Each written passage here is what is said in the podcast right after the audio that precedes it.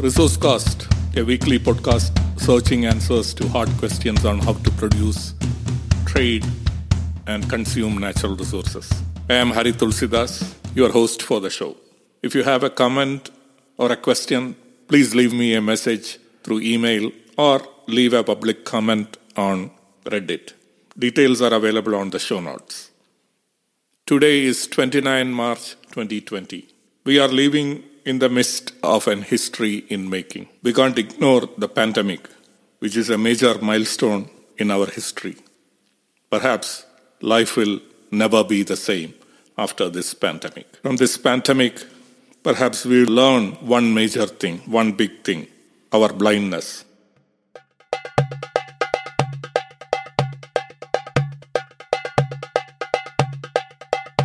Previous episodes of Resourcecast talked about COVID-19 pandemic and how this could possibly end. Vaccines are the true last line of defense in any epidemic.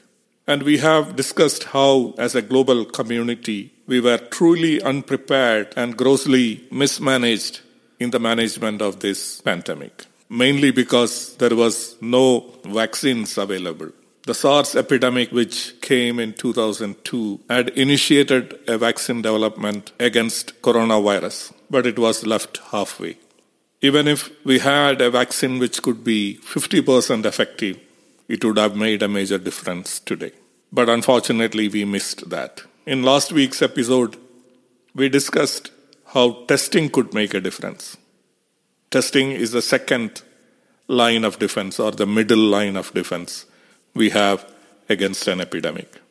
We are seeing that testing is not fast enough in going out to the population. And even in highly infected areas in Italy, Spain, or in other countries, testing has not progressed enough. This week, we will talk about the front line of defense. When neither a vaccine is ready or fast testing is available, what can we do to control the virus in the best way possible? There was a solution other than vaccines and testing available all along, but we abjectly missed it.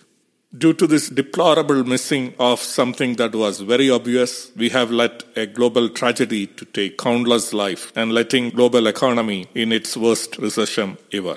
We have to remember this. We are blind to the obvious and we are also blind to our blindness.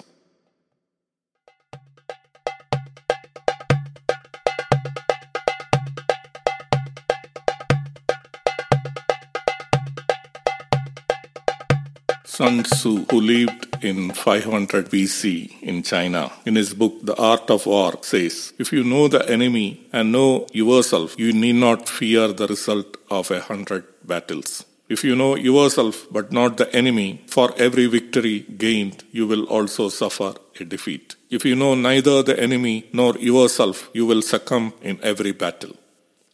The important thing in fighting any war is that you should know the enemy. Here in this pandemic, in this war against this pandemic, the virus, we should know what it is. It is key to fight the disease. But due to an inherent agency problem we have, we tend to call this virus an organism, wild beast, or a demon that is causing this disease. It is nothing of that sort. A virus is actually not a living being.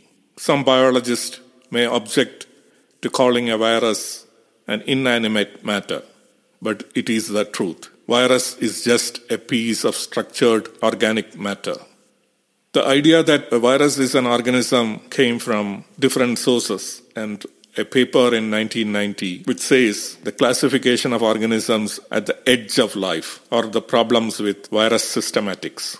Perhaps papers like this bring the notion that virus is a living being. I'm not a biologist and I'm not also a virologist, so I may be wrong with the etymology. But we can all read and understand that a virus is just a particle. It has got a small string of genetic matter, usually the ribonucleic acid or RNA. Sometimes it could be deoxyribonucleic acid or DNA. The RNA is an extremely unstable molecule, whereas DNA is a bit more stable. What RNA or DNA does is that it contains a code which encodes some proteins. So using this code, these proteins can be created within a cell.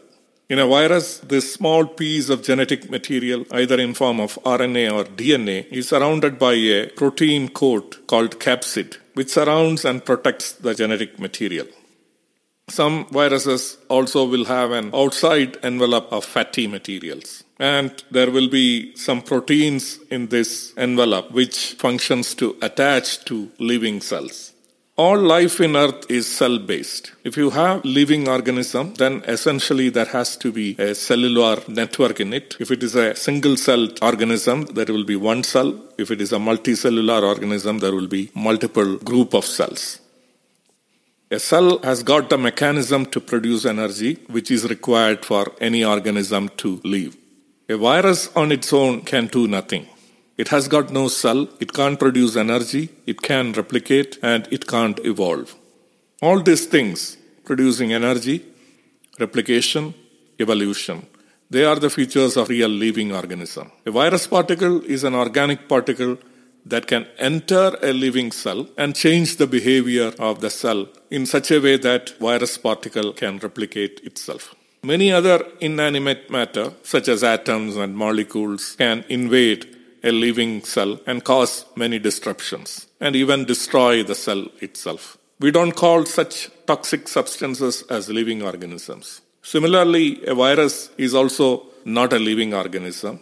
It is a toxic substance that can disrupt the normal functioning of a cell. The difference between a toxic metal or a toxic chemical and a virus material is that the virus has a blueprint, the genetic code by which it can replicate itself and produce proteins that are required to assist with the replication process if it enters or attaches to a cell. Once it enters a cell or attaches itself to a cell, it can create multiple copies of itself through self assembly. Because it has got this information code, the particle can also naturally evolve through the process of natural selection. This is a basic feature of organic compounds and it has got nothing great in it. It can self assemble to create more complex structures. This is something many organic compounds are capable of doing. If this organic structure is wedded to an information transcribing process, as in a nucleic acid, you have the basic unit of a virus. That on its own can't do anything. But attached to or getting inside a cell, it can make copies of itself. Being a piece of nucleic acid means that it can also evolve. The origin of such viral particles are also disputed by biologists. They could be once cells that regressed into the current form, or it could have been pieces of RNA or DNA that escaped from a living cell, or it could be that virus co evolved with the earliest cells. In any case, viruses are nuisances. They are bits and pieces of organic matter that are found wherever other living beings are existing. But understanding a virus is essential in stopping it.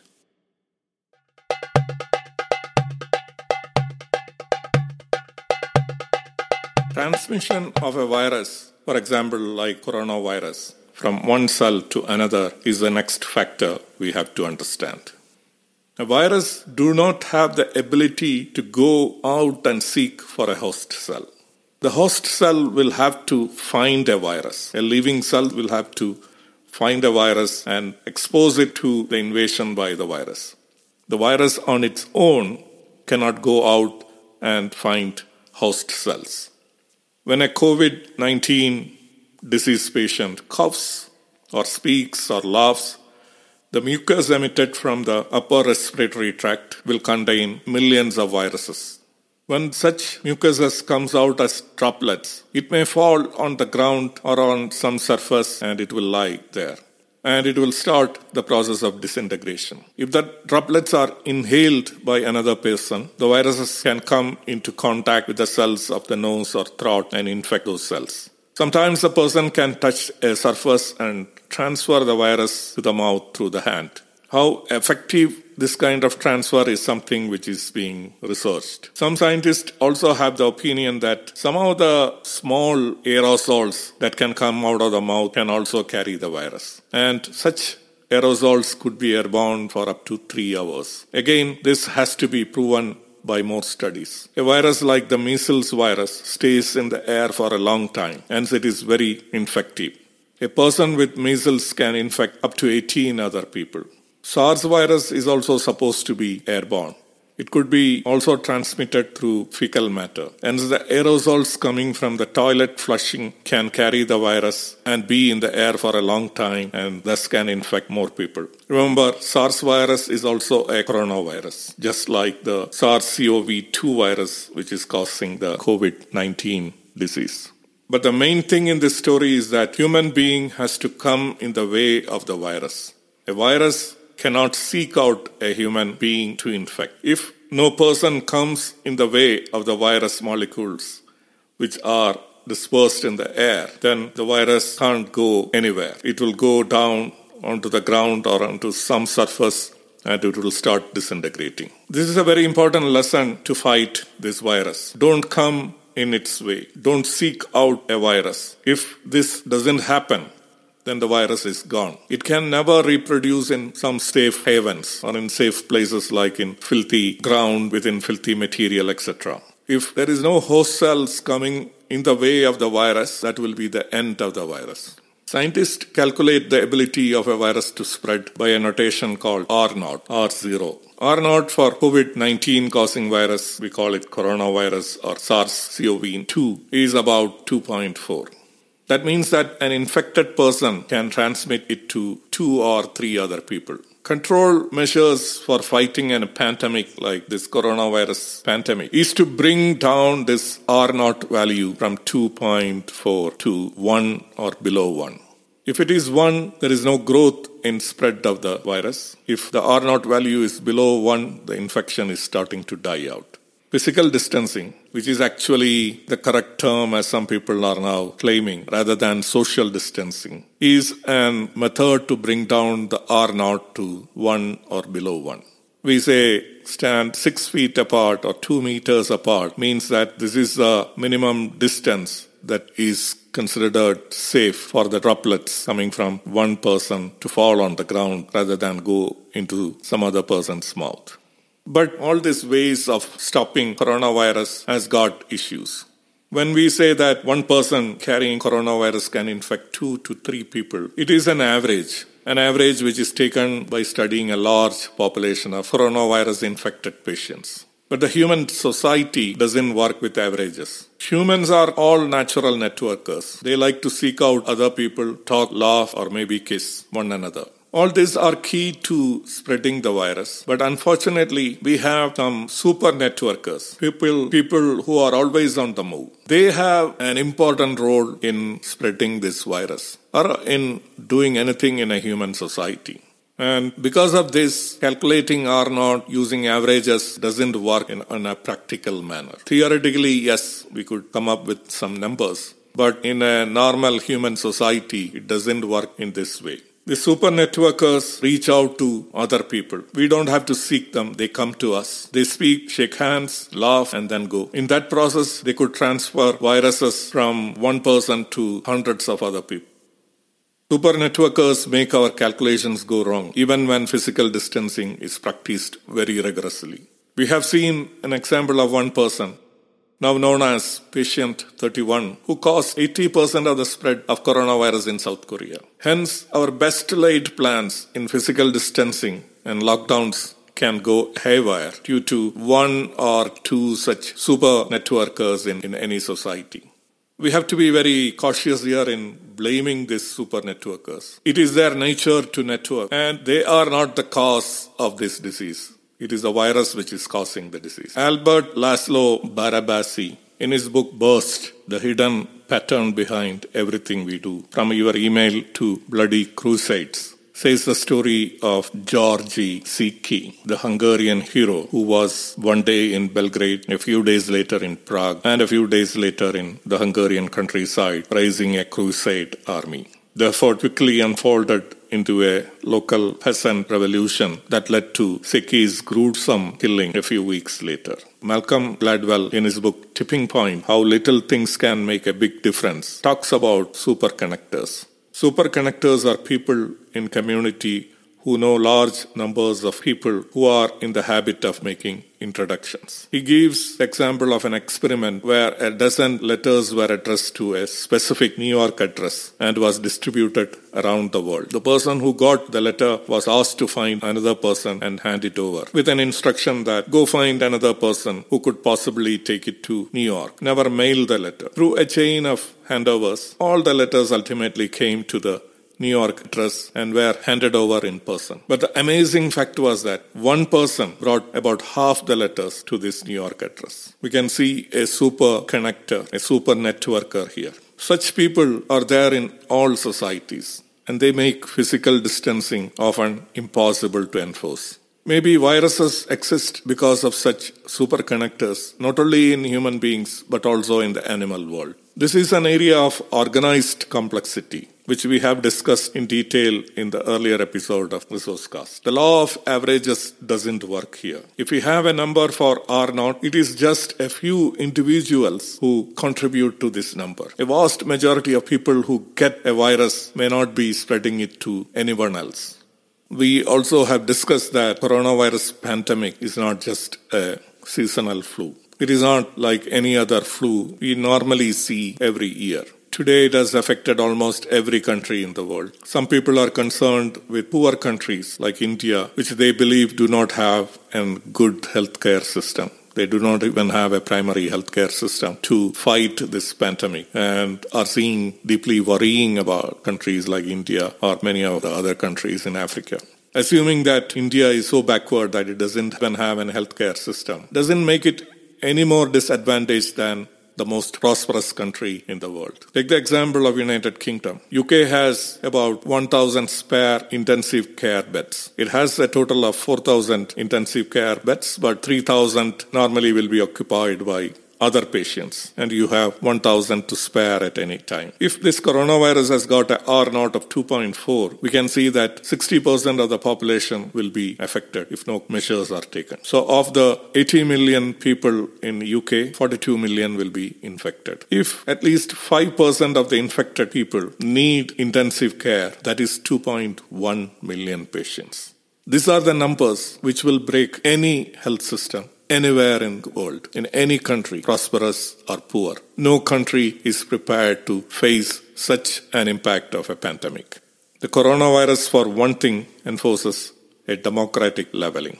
We have talked about the main line of defense testing, contact tracing, isolation.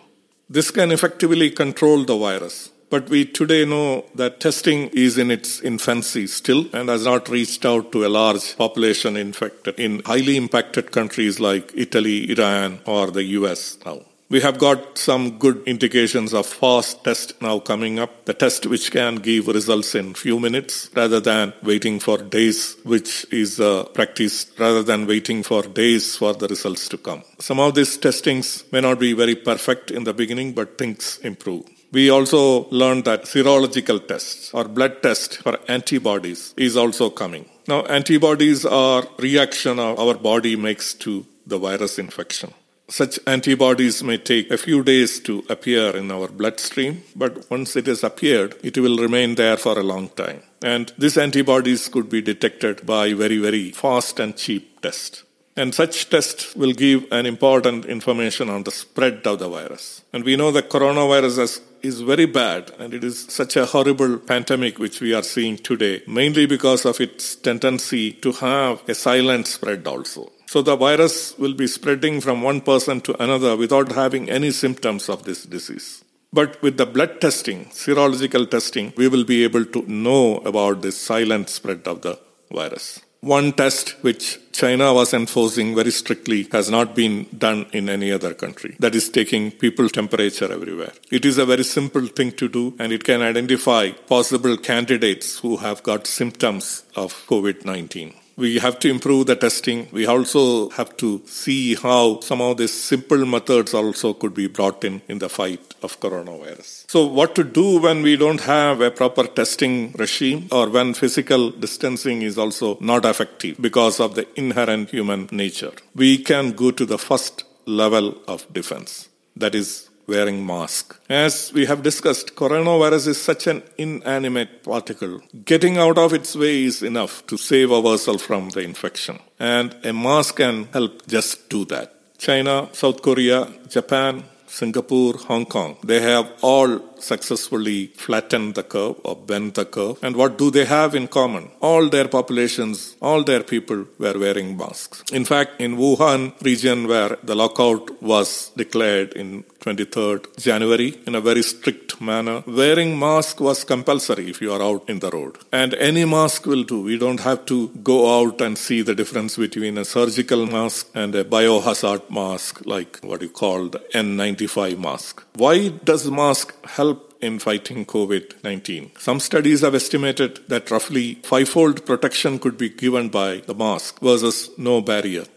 Some studies have contested this figure, but they have not said that there is no advantage in wearing a mask. If you are likely to be in close contact with someone infected, a mask is definitely required. If you are also showing symptoms of coronavirus, then also a mask is definitely required. Masks are crucial to health and social care workers looking after patients and also recommended for family members who need to care for someone who is ill. Ideally, both patient and the carer should be wearing a mask. Chinese scientists are saying that not wearing mask to protect against coronavirus in other countries is a big mistake. This virus is transmitted by droplets and close contact. Droplets play an important role in spreading the virus. If you wear a mask, you can always prevent the droplets coming into your mouth. Many people have asymptomatic or pre-symptomatic infections.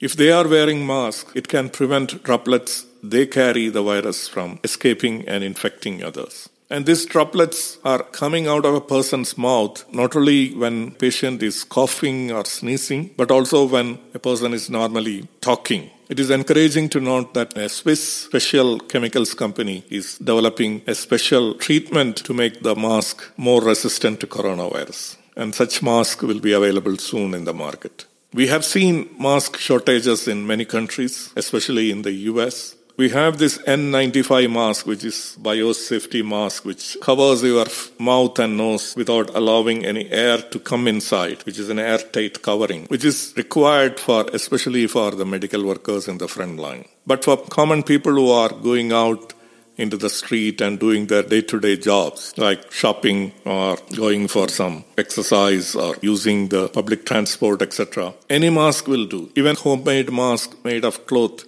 will do. It will be a big protection against this virus. If you want proper mask, there are hundreds of industries in any countries who can repurpose their facilities to make the mask. Just like we have many industrial facilities, including automobile makers, repurposing their facilities to make ventilators, masks can be made easily by many, many industries.